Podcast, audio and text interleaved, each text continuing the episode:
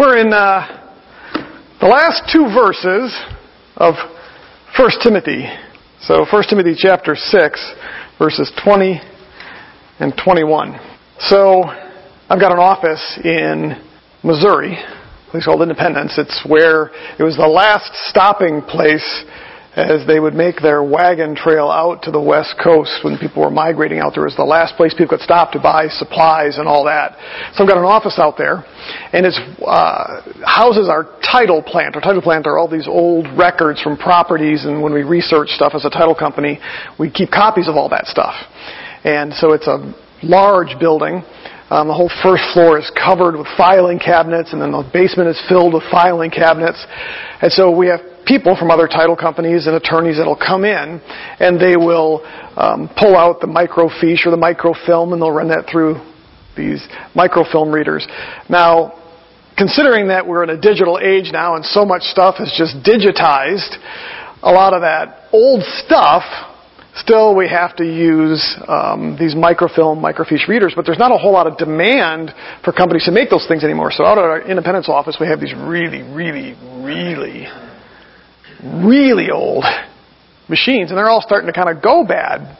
So they approached me and they said, hey, we need to get another microfiche or microfilm reader.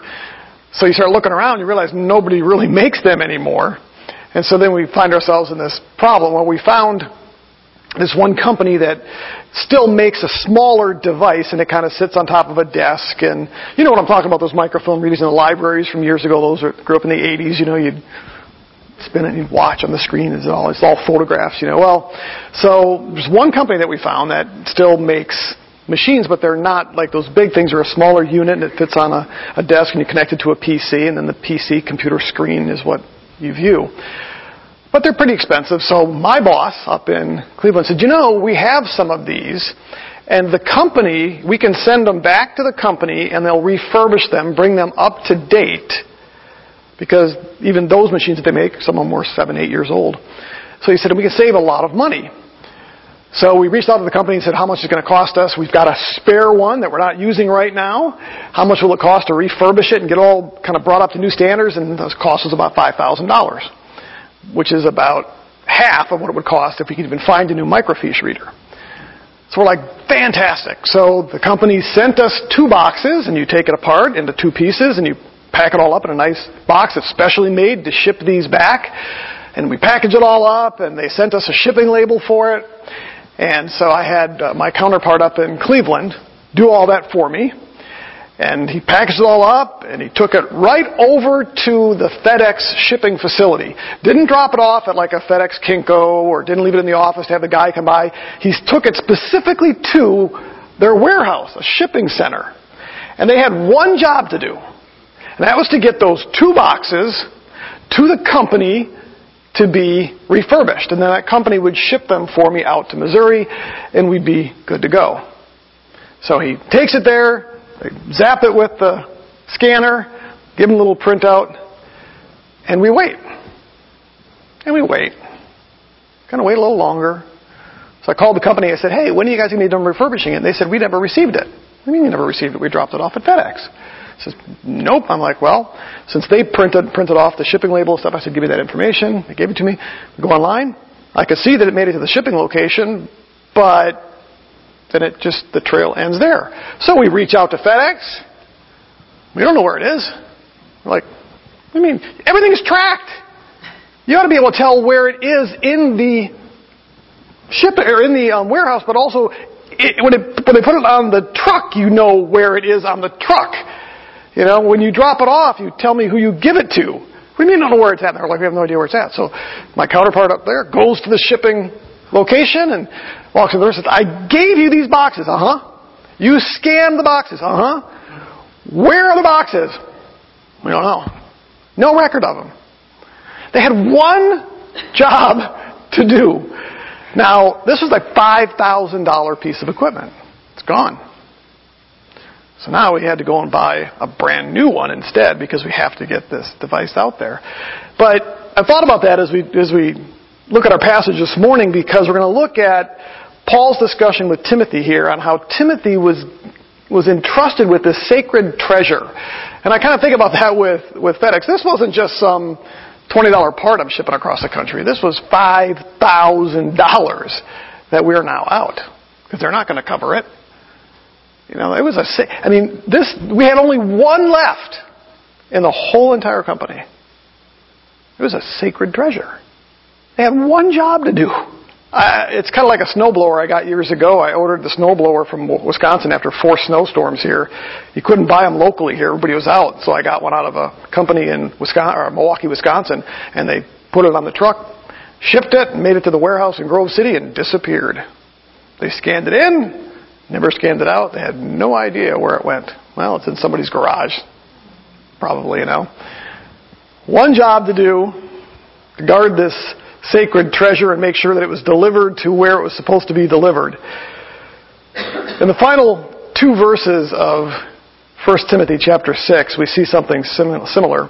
Paul calls on Timothy to guard this sacred treasure with which he had been entrusted. And as you might expect, what we learn from this this morning also applies to us. So we're going to approach it from that standpoint this morning. I'm going to break this down into three parts again. The first one I want us to see here is that we have been entrusted with and called to guard a sacred treasure. Look at uh, the two verses and then we'll go back and we'll start to digest these. Verses 20 and 21. O Timothy, guard what has been entrusted to you, avoiding worldly and empty chatter and the opposing arguments of what is falsely called knowledge, which some have professed and thus gone astray from the faith. Grace be with you. So the first thing we see here is that Timothy had been entrusted with and called to guard a sacred treasure, and I would argue that that holds true for us as well. It'd be easy for us to just overlook these first two words here. Look at the first two words there again. He says, "O Timothy." That word "o" is what's referred to grammatically as an emotional interjection. We actually use those in English. Whenever you've said something like, "Yay!" or "Oh my gosh!" or "Yikes!" or any number of other things. You hurt your. Joe was mentioning this morning he's wearing a brace on his foot there, walking his dogs, and some squirrel or something jumped out in front and smacked his toe. I'm sure that there might have been a simple ouch. Well, that's an emotional interjection. Their words are phrases which explain or express sudden bursts of emotional emotion or convey things like anger or shock or concern.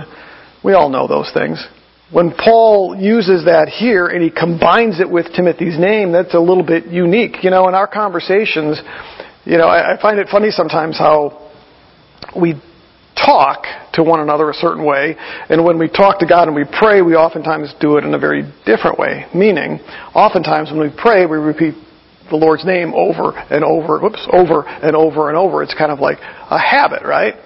You know, um, I'm not saying it's good or bad. I'm simply saying a lot of it's like, oh Father, we pray that you do this. Thank you, Father, and, and we repeat that name. But that's not normal conversation, is it? If I come up to you and begin to talk to you, if I talk to Dustin, hey Dustin, how you feeling, Dustin? Did you have a good week, Dustin? Dustin, so how are the kids? Is your wife good, Dustin? That's a little bit awkward and unusual, isn't it? Well, we actually find the same thing when we write. When you write somebody a letter, you often start it. Well, anybody write letters anymore? Uh, how about send an email? You send an email to somebody. You do what? You start it with their name typically. Okay? But do you repeat their name throughout? Not generally. And so here's why this, I think, is important. Paul does two things here. One is he uses this emotional interjection, which means that this is a serious matter. It's an emotional matter to him, but he also repeats Timothy's name. Most of Paul's letters begin with using the individual's name, but he doesn't usually repeat that name throughout the letter. So when you add this emotional interjection and you add somebody's name to it, what are you typically trying to imply? If you look at your, your child who's just done something that is maybe um, dangerous or maybe um, causes you great concern, have you ever said, Oh, Sydney? Oh, Kimberly? Have you ever done that? There's, there's a depth of emotion to that and concern and care and seriousness to it. And that's what we see here with Paul. He gets to the end of his letter. He's only done this in one other place. I think it's, um, he repeats Timothy's name in the very beginning where he refers to him as his child in the faith. Another very similar thing. But most of the time Paul doesn't do that. He uses the name in the beginning and then that's the last you hear of it.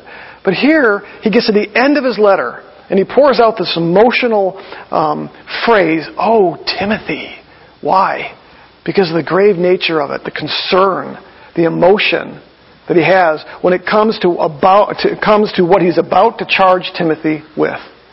And so I think it'd be easy for us just to overlook those two words, but they tell us a lot. Because they tell us Paul is serious about this. He's emotional about it.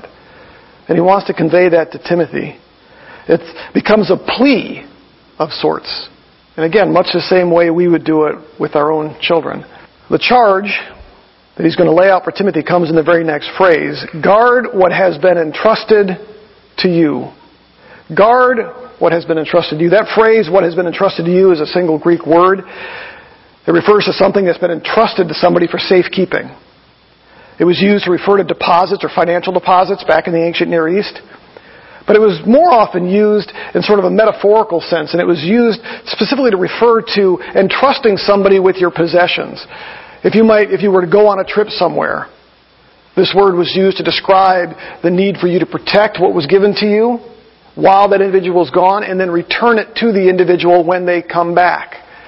And so that's what Paul is saying here is that something has been entrusted to Timothy. He needed to protect it. He had to make sure that it would remain intact. The obvious question then is, what was Timothy entrusted with? What is it that Paul is calling on here? The simple answer is the truth of the gospel. Everything that Timothy has been taught. We, we've seen in this letter that he was taught the scriptures from a young age by his mother and his grandmother. Paul had continued to instruct and teach Timothy things. So he was entrusted with those things. Everything that we've seen written in this letter is what Paul is referring to. In addition to the other things that he had taught Timothy in regard to sound doctrine, sound teaching, the gospel. Now what's interesting is this idea of being entrusted with this stuff isn't new here. In fact, we're going to look at a handful of verses. Look at Galatians chapter one, uh, chapter 2. We're going to bounce around a little bit here. You're going to see this theme throughout Paul's writings. Galatians chapter 2. Just listen to this. After my interval, uh, he's talking about his conversion here, after he is converted. He hadn't gone up to Jerusalem for 14 years. So he's going to talk about that here to the Galatians.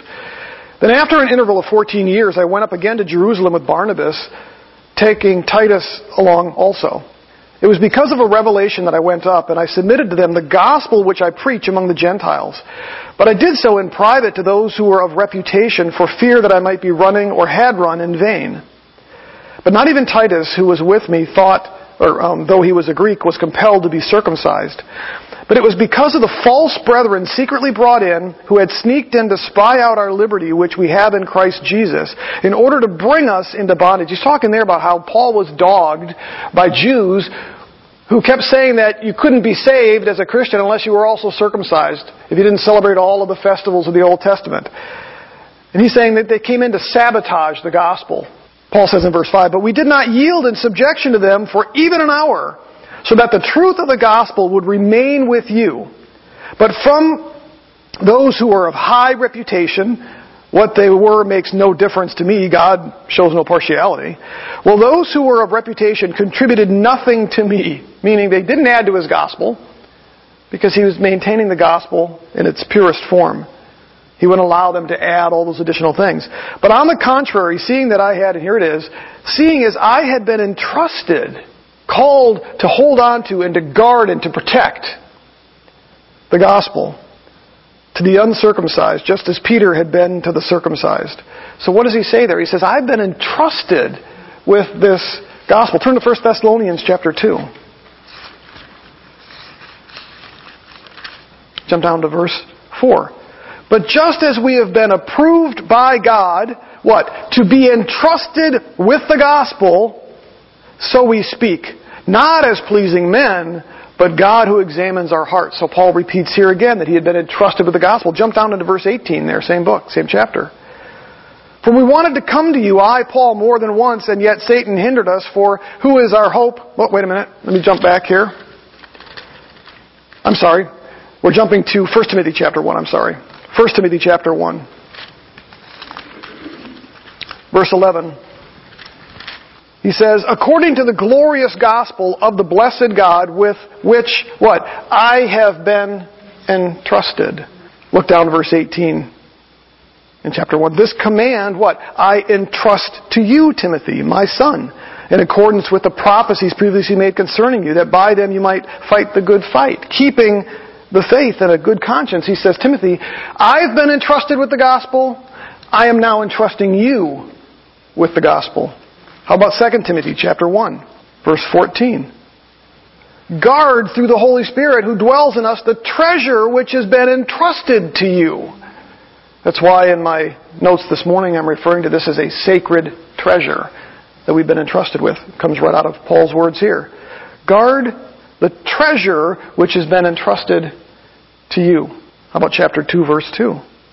The things which you have heard from me in the presence of many witnesses, entrust these to faithful men who will be able to teach others also. You notice the pattern there?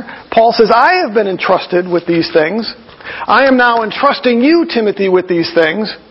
And oh, by the way, Timothy, now it's your job to entrust these things to other men. It's like a treasure that's being handed down from one to the next. So what's our takeaway with this? I said that these apply to us as well. I believe that these words just don't apply to Timothy. That they apply to us as well, that we have been entrusted with a sacred treasure. And it's our job to protect it. And what is that sacred treasure? Well, it starts with the gospel, obviously. But we oftentimes, when we think about the gospel, think of just the little salvation message. But it's more than that because what we know with Timothy here is that Paul entrusted Timothy not just with the simple form of the gospel, but with sound doctrine, a sound understanding of all the scriptures. We are the repository as the church of God's truth. It's written here and it's our job to protect it. Now the Holy Spirit does that as well, but we're not excused from that. And we do that through preaching and teaching. But we've been entrusted with this sacred treasure. I had the opportunity to meet this week. Um, I shared last week that there's a gentleman in my office. Um, he's a paralegal, works with his dad, and um, we had went out to lunch on Wednesday and had a great opportunity to talk with him and to share the gospel with him. He was raised in a Methodist home, but hasn't been in church forever. Um, he's not saved. He has kind of a universalist view of things, where all religions are, are the same. And we met for two hours. He was, and he wasn't anxious to get out of there. At one point, I said, "I should probably let you get back to work." He goes, "Hey, I'm clear until four. We kept talking. When we finished up our conversation, um, as we're walking out the door, we, we love to talk politics. He's very conservative. Um, so it's unusual sometimes to find somebody as conservative as he is that doesn't have some kind of a, you know, Christian background or religious background of sorts. And um, so we like to talk politics, and we chew the fat on that. And so we did that for a little bit, but we spent about half of our time talking about the gospel and some other things. When we left, he said, we'll have to do this again. I said, that'd be fantastic. We can chew the fat on some politics. And he goes, yeah, we can talk that religion stuff too. You know? So praise God for the opportunity to, to be able to, to talk and to share with him. But the time, you know, while we're there and I'm sharing with him, I couldn't help but think to myself, he was raised in a church, but he doesn't know the truth. And so as I was sharing stuff with him, there were a number of times where he would say, man, I've never heard that before.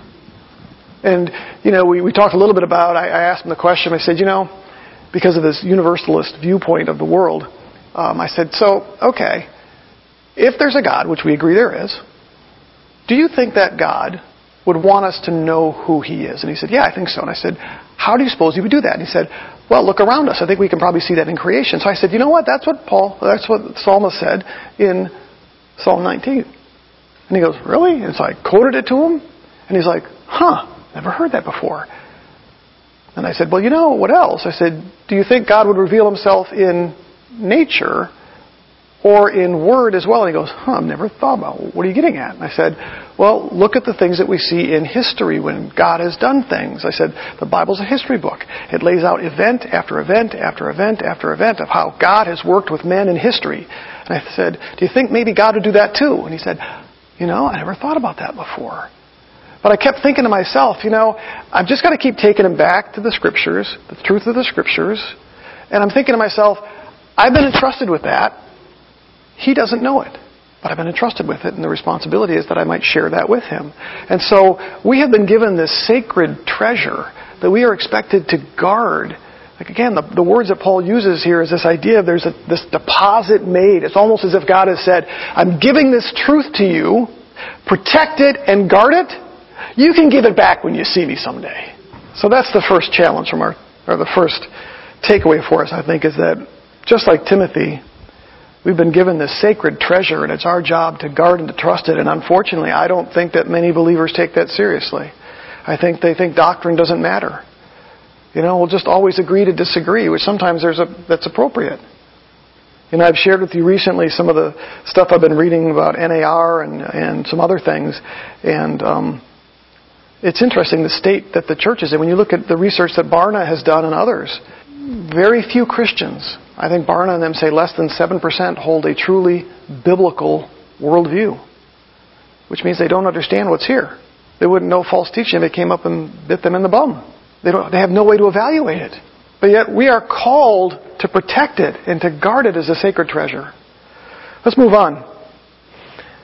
The next thing we learn in this short passage here is that as we guard and protect this, there will be challenges and dangers. So there will be challenges and dangers when guarding this sacred treasure. We find the challenge right here in the very next phrase. Notice he tells Timothy to guard what's been entrusted to you. And then another way to translate this would be by avoiding, that's a participle, it's an ing word, and another way to translate that is by, by avoiding worldly and empty chatter and the opposing arguments of what is called, falsely called knowledge. So you see there, there's going to be a challenge and there's going to be a danger. We'll see in a little bit.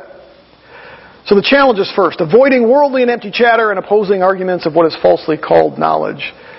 Three times in this letter so far, Paul has warned Timothy about false teaching. The first one comes at the very beginning. Turn to chapter 1 again. Chapter 1, verse 3.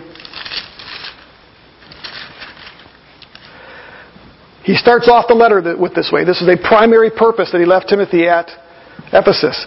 As I urged you upon my departure from Macedonia, remain on at Ephesus, so that you may instruct certain men not to teach strange doctrines, nor to pay attention to myths and endless genealogies which give rise to mere speculation, rather than furthering the administration of God which is by faith. Paul says, Timothy, I left you there at Ephesus to keep these guys from teaching false things. Because what they're teaching doesn't further God's administration, God's redemptive plan. That's the first warning. The second warning came in chapter 4. Chapter 4, verses 1 through 8. The first served as a warning to false teachers. The second one serves as a warning to the church as a whole. But the Spirit explicitly says, chapter 4, verse 1, that in later times, some will fall away from the faith, paying attention to deceitful spirits and doctrines of demons by means of hypocrisy, of liars seared in their own consciences with a branding iron, men who forbid marriage and advocate abstaining from foods which God has created to be gratefully shared in by those who believe and know the truth. For everything created by God is good, and nothing is to be rejected as if it's received or if it's received with gratitude, for it is sanctified by means of the word of God and prayer. He tells them that in pointing these things out, to be a good steward. So the second warning in this letter was to the church as a whole. The first was to the teachers. The second is the church as a whole. This third warning that we now see at the end of chapter 6 is Paul's personal warning to Timothy himself. He's warned the teachers, he's warned the church, and now it's Timothy, be careful. Avoid worldly and empty chatter. Paul warned Timothy about the danger of Jewish myths and endless genealogies. It was a form of Old Testament legalism. He warned him about the influence of deceitful spirits and doctrines of demons. Here he summarizes all of that with just two phrases worldly chatter or worldly and empty chatter. The other one is opposing arguments. Let's look at the first one here.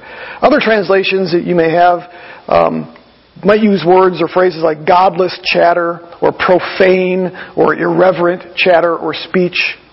Essentially, it refers to concepts, ideas, philosophies, teaching that are all godless, empty, worthless, worldly. They all originate from the world. So what would fall into this category is ultimately anything that originates in the world instead of the Word of God when it comes to spiritual or life matters. Paul uses the same phrase in 2 Timothy chapter 2.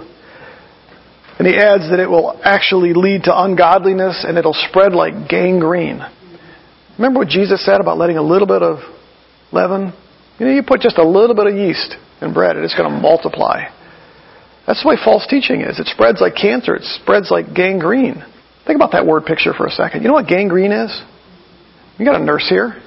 Isn't that where oxygen and blood are deprived to a part, part of the, the body? Is that pretty much, I got that right? Okay. And what happens to the flesh? Dies. It dies. They got to cut it out. That's the word picture Paul uses for worldly and empty chatter.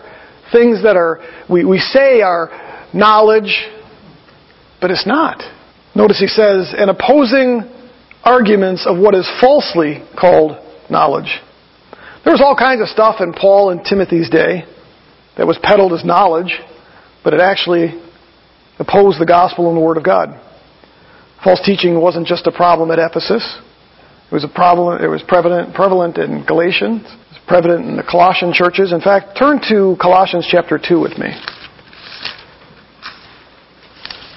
Colossians chapter 2, jump down to verse 6. Therefore, as you have received Christ Jesus the Lord, so walk in Him, having been firmly rooted and now being built up in Him and established in your faith, just as you were instructed and overflowing with gratitude. So he tells them to grow in the faith and the things that they had learned. Then he challenges them with this, verse 8. See to it that no one takes you captive through philosophy and empty deception, according to the tradition of men, according to the elementary principles of the world, rather than according to Christ. Paul highlights two sources of false truth there. One of them is the tradition of men. That's religious traditions. The second are elementary principles of the world. Those are things you simply learn through observation. And Paul says, don't allow yourself to be taken captive by those things. Look down at verse 16. Therefore, no one is to act as your judge in regard to food or drink or in respect to a festival or a moon or a Sabbath day. Those are all things, Paul says, that are a mere shadow of what is to come, but the substance belongs to Christ. Let no one keep defrauding you of your prize, delighting in self-abasement. That's treatment, that's like um, physical things that you, you might do. In fact, uh, the most serious form. You know, they remember these uh, monks that would rip themselves in the back and stuff. You know, they they mistreat the body as a form of bringing about submission of the body. You know, um, severe fasting or um, some of the the uh, Stoics would deny themselves any physical pleasure of any kind because it was wrong. You know, they had these strict rules. That was their religion. He says, and the worship of angels, taking his stand on visions that he has seen we see that throughout the NAR movement. Prophets and these men who, I saw this, I saw that, I saw angels do this and that, and I, inflated without cause by his fleshly mind and not holding fast to the head from whom the entire body, being supplied and held together by the joints and ligaments, grows with a growth which is from God. I began to think about this as I looked at this here the challenge that we face when we guard this is the onslaught of false teaching. That's the challenge. It's worldly and empty chatter. It's things that are based on the world. It's often called knowledge. I'm going to rattle off a number of things here, and this is where we tread into those areas where maybe we get ourselves in trouble, but I'm going to do it anyway. I've mentioned to you, I've been reading quite a bit on the New Apostolic Reformation. I was telling Dustin this morning. There's this um, song called um, In Jesus' Name that became very popular not too long ago. It was on the top of the charts in Christian circles um, for 20 weeks. I'd never heard it before. Dustin said he thinks he, he might have heard it. Um, I learned about it from um, Candace Cameron Bure um, from Full House. She has a podcast. It just showed up on my net, my, or on my uh, Facebook feed, and she was interviewing her. And it's kind of a neat story. Um, but I went and listened to the song, and what, man, I was fascinated because it was dripping, just dripping with NAR theology. Um, raising that you know that, that, you could pray Jesus' name on somebody and raise them from the dead. You could get breakthrough in their lives, which is a key term. Breakthrough. You're all looking for breakthrough, you know. And there was all this NAR theology, literally just dripping out of the song. And I'm thinking, and it became number one. And as I'm listening to it, I'm like, yeah, the music is moving, the voice is beautiful, but the theology gave me the willies. And yet, Again, number one for 20 weeks in the church. It tells you a little bit about our discernment. It's very deceptive. Um, so we've got stuff like what's happening with Christian music and how that's influencing the church. Um, we've got the whole LGBT stuff that's, you know, church after church after church now is, is compromising our teaching and our stands on that issue. We hear about Andy Stanley and his church and some other things, but it's broader than that. Um, I know Christians who have told me, you know what, I've changed my opinion on that. Love is love. You know, um, that's infecting the church and it's actually growing. We have the whole social justice movement, which is this idea that we can somehow redeem or change culture. That's, that's our goal. We're supposed to bring about a change in the culture to bring Jesus back, and all he's waiting for is for us to finish the job and Christianize the world. No, that's not the way it works. You know, things are going from bad to worse. Jesus will fix it when he comes back. Now, it doesn't mean we don't preach the gospel. It doesn't mean that the gospel doesn't have some impact on culture and society. It does. But that's not our motive. That's not our goal. But yet that has infected the church. I once heard a missionary say, you know, he was a missionary from Africa, and he said, you know, I wish they would stop sending us people to dig wells. They're sending us all these missionaries who want to build all these wells. What we need are people to preach the gospel. We can build our own wells. Send us people, but he, but you know, his, his take on so many of the Christian missionary organizations that were sending missionaries over there, they were all focused on things like hospital care and building wells and this. And he said, but they, they're not coming over and preaching the gospel. Now, if they had done both, that would have been one thing. But he said, the building of the well and all these social issues had consumed them. And he's like, just send us people that can preach the gospel. Let us build our own wells. Help us do it. But send people that preach the gospel. Think about the old earth evolution stuff. You know that those of us who believe in a young earth within evangelicals now are a minority? Those of us that interpret Genesis 1 through 11 in a literal, historical, chronological sense are a minority now in the Christian church, in the Christian evangelical church. Now that may shock some of you because most of us have kind of been a part of that, but that's the reality groups like BioLogos and others that have been heavily pushing theistic evolution and saying that, you know what, yeah, Genesis 1 to 11 is true, but it's true in a mythical sense, it's not true in a historical sense. That takes a, I mean, that, that pulls out the basis and the, and the underpinning for the gospel across the board. If Jesus believed in a real Adam and Eve, and Paul believed in a real Adam and Eve, and then we say, well, that really wasn't a real Adam and Eve, what are we saying about Paul and Jesus? Okay? It's another area that's infecting the church. Now, I agree with Ken Ham that you don't have to believe in the young earth to be saved. Okay? But if that's what the scriptures teach, we ought to accept it. But unfortunately, too many have trusted science, or at least what's said to be science, and then shift around and jerk around with the text. Another one final area I'll just kind of mention here is this, this push for spiritual formation. Almost every university now has to have courses in spiritual formation to be accredited. And um, unfortunately, much of that spiritual formation, if you look at the authors that, that many of the professors and teachers are using to promote that, many of them are, are mystics. Many of them are right out of Eastern mysticism. Many of them are um, Catholic in, in, in background um, the, one of the classes at the, the uh, spiritual formation classes at Grace Theological Seminary, mean at, at Grace uh, College. Out of the 12 textbooks that were required reading, only two of them were from Christian authors. The other 10 were from people who were unsaved, who were Eastern mystics. Some, some were Catholic. 10 out of 12? And yet this is supposed to be a class on what the Bible teaches us about spiritual formation. It, there's all these avenues, all these avenues that are designed by the enemy to attack us. And we're told not to fall prey to them. And I know it's hard sometimes because when I when I share stuff like that, and you may go, "But I like that author. I like that." My my purpose is not to disparage anybody, but boy, we ought to have our radar up. To be real honest, even when I hear John MacArthur preach, who I agree with majority of the time, I still have my antenna up. I still want to look up what he's saying. Because we have to be that careful, do we not?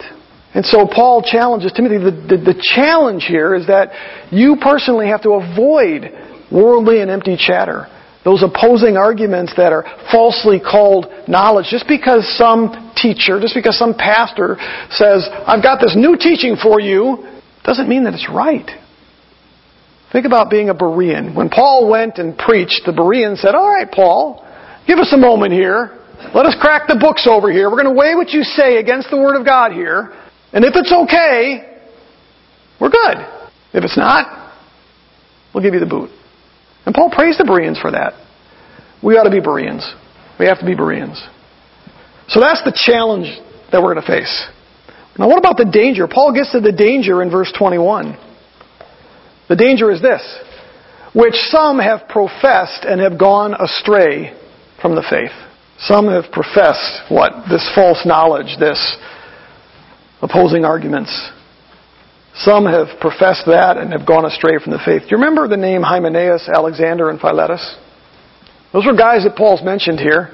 He called them false teachers here in 1 Timothy and in 2 Timothy. Hymenaeus and Philetus had gone astray because they believed that the resurrection had already passed. So their teaching had undermined the faith, Paul says, of some in the church. As a result, Paul said, I had to hand them over to Satan for the destruction of their flesh so that they would learn not to blaspheme. Apparently, Hymenaeus and Philetus had gotten caught up in this idea that somehow the resurrection had passed. Alexander was a coppersmith, at least as far as we know. Paul said that he was opposed to Paul's teaching. Paul said that the Lord would have to repay him for his evil deeds, and he even warned Timothy in 2 Timothy chapter 4, be careful with Alexander, because he did me much harm. Those are just three that we know of. As a result of not guarding the truth and falling prey to those false teachings, all three of those men were in serious danger. The first danger that they faced was brought their own salvation into question. Turn to 1 John chapter 2. And Dustin, I heard him kind of smirk. 1 John chapter 2. Jump down to verse 19. This is a famous verse. John is talking about those who had left, had walked away, and he said, They went out from us, but they were not really of us. For if they had been of us, they would have remained with us, but they went out, so that it would be shown that they are not of us. When somebody goes off the rails theologically, and they begin to teach things that don't quite line up with the Scriptures, it is appropriate for us to question where they're at spiritually. I'm not saying we judge them. It's not my call. But you do have to question wait a minute, if you're abandoning some of these core doctrines of theology, the things that we see in the Scriptures, maybe you're not saved. Now, again, you have to be very careful because what's required for salvation? We're saved by faith as a result of God's grace. There's not a theological test aside from recognizing that Christ is who He said He is. You have to recognize, obviously, that you're a sinner. So there are certain things you must believe because if you don't believe those things, you don't understand the gospel. And you have to understand the gospel to be saved. But there's not a theological litmus test. I would never look at somebody and say, you've got to believe in young earth to be saved. What I would say is, here's what you need to be saved. The gospel. But now that you're saved, it's important that you now start to examine the scriptures and trust what it says. That's where it comes into play. And so, when we think about what John says here, if they went out from us, they really weren't of us. So I would say that one of the dangers of accepting the false teaching and, and being pulled aside by this stuff is that it brings one's salvation into question. Now again, I'm not saying they're unsaved. I'm saying it should make us pause. Paul elsewhere says to work out your own salvation with fear and trembling. He's not talking about salvation from hell, but just make sure that you're in the faith. In fact, we're told somewhere else. Make sure that you're in the faith. And how do we evaluate that? By what we believe. The second danger is that they will ultimately face God's judgment. There is nothing but condemnation in the scriptures for false teachers. We saw that in Jesus' ministry. We see it with the way Paul speaks about Alexander and Hymenaeus, Hymenaeus and Philetus. That they will ultimately face God's judgment and have to give account. You know, it's interesting when you look at the way that Jesus approached the Pharisees versus everybody else. He had a tremendous amount of compassion for people who had been led astray by the Pharisees and the Sadducees. He wasn't always so gentle with the Sadducees and the Pharisees, was he? They were given an extremely important task to lead God's people. They didn't do that. They misled God's people. And Jesus didn't take kindly to it. So the two main dangers here when we fall prey to this stuff is it brings salvation into question especially when it's on core doctrine. I'm not talking about stuff that still isn't completely settled. There's some things that we still don't have all the pieces and parts to. We talked about this with our eschatology. You know, there are good men who disagree on the timing of the rapture. And there's reason for that. It's not quite as clear. God hasn't finished giving us everything we need for that. It'll probably likely happen when it happens, right? Uh, meaning we'll know more then. But there are some theological things that still all fit within orthodoxy, and good men disagree on them, but the core doctrines are pretty, pretty solid. And so, especially when somebody is teaching something contrary to that, when Rob Bell brought up the idea of annihilationism and, you know, don't have to worry about hell, because either everybody's all saved, they're just annihilated, there's nobody suffering in hell forever, that really goes contrary to what Jesus taught. He spent more time preaching on hell and condemnation than he did on heaven. Why? Because it's a serious matter, and for an individual like Bell to say, no, Jesus was wrong, brings into question his salvation, but it also makes him liable before God. He'll be judged for that. And so there's challenges and dangers as we guard this sacred treasure. We face those same challenges and dangers today, I think. I've mentioned a whole bunch of them here that we were challenged by. We are under constant assault by false teaching. Not just from the outside, but even from within our own churches. Back when Paul was dealing with the Ephesian elders, he said, right from within your own midst, people will rise up. Right from your own midst. You know, we live in an age today where TV and radio, music, books, magazines, the internet, social media, Christian schools, colleges, universities, we have more avenues of teaching today than we ever have before. And it used to be, you went to church on Sunday, you heard the pastor preach. If you were wealthy enough, you might have a Bible at home. And maybe, if you were really rich, you might have some other writings. But generally, that was it. What do we have today? You can get anything you want anywhere. And, you know, you teach something from the pulpit and somebody goes, I don't like that. I go look it up online. I find somebody else that agrees with me and that's what I accept. Because we can get it anywhere. So with the explosion of information, with the explosion of avenues through which we can now be taught within the Christian church, just explodes the amount of false teaching out there as well. Does it not? And so those are the dangers, those are the challenges that we face. Last thing, we must rely on God's grace when it comes to guarding this treasure. Look at the very last thing Paul says. Grace be with you. I love it when I learn new things. You know, I, I don't, uh, for a moment, I mean, I realize, I look at this book and I think this is a huge book. I think I've preached through, I mean, I've read it obviously numerous times, but I think I've preached through something like a third, maybe maybe a half of it, which means I got an awful lot more to go. Um, but because you see repeating themes over and over and over again, you know, you can get somewhat confident. Like, I think I got a pretty good handle on the Word of God. Um, I don't say that boastfully or arrogantly. I think it just comes with study and time, right? You know, you, many of you probably feel the same way. But then you see something, you're like, I never saw that before. And that is really cool. Well, this is one of those times for me. If you look at this, um, from a high level view, overhead perspective, there are two things that stand out in Paul's two letters to Timothy when it comes to guarding what's been entrusted to him. There's a defensive one and there's an offensive one. On the defensive side, he warns Timothy that he needs to prevent the false teaching and, and, and that as, as doctrine. He needs to also make sure that he doesn't fall prey to it. Now, on the offensive side, um, he's, he's told to teach sound doctrine. He's told to pass it on to other men. And so you have this offensive and defensive thing that takes place. And so we need to do that here. We need to call out false teaching when we see it, genuine false teaching, not just differences of, differences of opinion, but we should call that out. That's one job we have. Second job is we ought to be teaching the truth, right? So you have an offensive side and a defensive side. Defensive, prevent it. Offensive, teach the truth. That's the best antidote to false teaching is to teach the truth. If you know the truth, you'll recognize false teaching. It's like that old adage about counterfeit bills. If you know what a real bill looks like, you'll be able to recognize every counterfeit bill. But if I only teach you about one counterfeit bill, you're not going to recognize other counterfeit bills necessarily, right? Teach the truth, best anecdote, right? Or best antidote. So, you see that throughout this book. That's the purpose of it here. But, the thing that I learned through all of this, as I've been looking at this, even with that, we have to rely on God's grace to be able to do it. Check this out. Paul began his letter to Timothy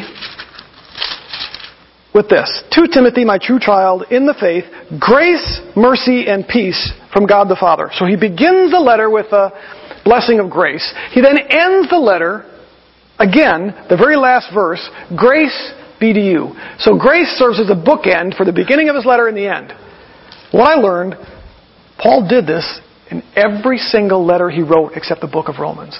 Follow me on this journey. Turn to 1 Corinthians. If this doesn't tell us about the importance of grace, not just in our salvation, but in our life, day to day, in the task that Jesus has given to us to do, this should. 1 Corinthians chapter 1 verse 3. Grace to you and peace from God our Father and the Lord Jesus Christ. That's chapter 1. Jump all the way to the end. Chapter 16. Look at the last thing that Paul says. 1 Corinthians chapter 16, jump down to verse 23. The grace of the Lord Jesus be with you. My love be with you all in Christ Jesus. Amen. Book ends. Began the letter with grace, ends the letter with grace. How about 2 Corinthians? 2 Corinthians chapter 1, verse 2. Grace to you and peace from God our Father and the Lord Jesus Christ. Jump to the very last chapter of the book, chapter 13. Jump to the end of it. Down into verse 14. The grace of the Lord Jesus Christ and the love of God and the fellowship of the Holy Spirit be with you all. Turn to Galatians. Galatians chapter 1. Verse 3. Grace to you and peace from God our Father and the Lord Jesus Christ. Jump to chapter 6, the last chapter. Chapter 6. Go to the last verse. The grace of our Lord Jesus Christ be with your spirit, brethren. Amen. Go to Ephesians chapter 1. Verse 2. Grace to you and peace from God our Father and the Lord Jesus Christ. Jump to the very end of the book. Ephesians chapter 6. Verse 24. Grace be with those who love our Lord Jesus Christ with incorruptible love. I'm not going to keep going, but you know what? This is the same with Philippians, Colossians, 1st and 2nd Thessalonians, 1st and 2nd Timothy, Titus, and Philemon. The only book that Paul does not bookend with grace is the book of Romans. And I believe the only reason he doesn't do that is because the book of Romans is his treatise on the gospel. It is like a theological treatise from seminary. Every other letter he wrote, he wrote to the church because of an issue or a concern or something he wanted to encourage them with. And in every one of those, he starts with a blessing of grace, but he ends with this benediction of grace. May grace be with you. Why? Because they're going to need to rely on God's grace to do everything that he spelled out in his letter to them. Timothy is going to need to rely on God's grace to finish the task to which he had been called. I'm just going to fire off a few more verses here. God's grace is unmerited or unearned favor towards us, and we all know that we need it to be saved, right? You have passages like Ephesians 2.5 that says, even when we were dead in our transgressions, He made us alive together with Christ. By grace you have been saved. We see that throughout, right? But we need grace on a day to day basis just to do what God has called us to do. I'm going to give you some other verses here. The apostles needed it, Acts chapter 4. Just listen, you can write this down. Apostles needed it, Acts chapter 4 verse 33. And with great power the apostles were giving testimony to the resurrection of the Lord Jesus, and abundant grace was upon them all. Stephen needed it, Acts chapter 6 verse 8. And Stephen, full of grace and power, was performing great wonders and signs among the people. Paul needed it, 1 Corinthians 15 verse 10. But by the grace of God I am what I am. And His grace toward me did not prove vain. But I labored even more than all of them, yet not I, but what? The grace of God within me. Paul says that in his ministry, I had to rely on God's grace to do what He called me to do. In fact, all of the spiritual gifts, all the spiritual gifts are given according to the grace given to us. One last verse. 2 Corinthians chapter 9 verse 8. Paul wrote this to the Corinthians, and God is able to make all grace abound to you, so that always having all sufficiency in everything, you may have an abundance of grace, get this, for every good deed. What would they need for every good deed? As they served Christ? Grace. I think sometimes we overlook that. I think we think of grace in terms of I was saved by grace, but we don't realize that every breath we take, every step we take, everything we do to minister in behalf of Christ, including protecting this treasure that He's given to us, is going to force us to have to rely on His grace. We cannot do it without His grace. I have to tell you, I think about that with my own ministry here. I've had the privilege of, of teaching and then preaching and, and shepherding for 30 some odd years, 35 years or so. And I wonder sometimes, God, why have I not fallen? Why have I not, uh, you know, found myself in a place like some of these other guys? And I, I can only attribute it to one thing. God's grace.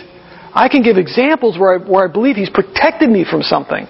Or where maybe there was uh, some, some other teachings, some other things that I didn't feel I was educated enough to, to even evaluate, and somehow God worked it out where He brought people into my life or, or brought about circumstances to say, you need some protection.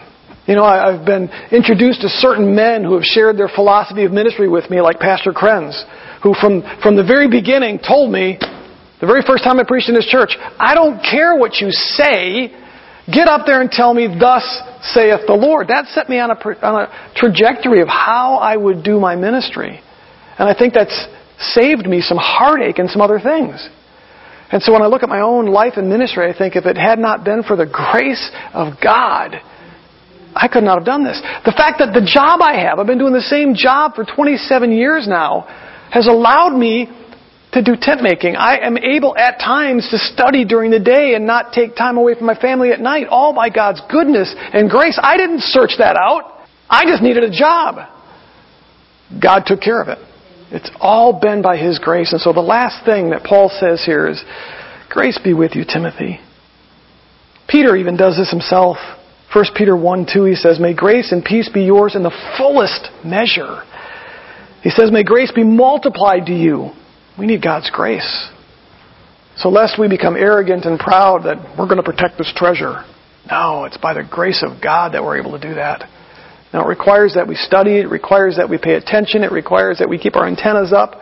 We're, be, we're going to be Bereans, but we've been given this sacred treasure. And we're to protect it, to guard it as the church, which means everybody here. I've shared with you before, the greatest protection I have as, as a pastor and a teacher, same thing for Dustin, is that you people know your book too. Isn't that right? You hold us accountable. But everything it has to be covered with God's grace. It's by His grace that we protect this sacred treasure. Amen?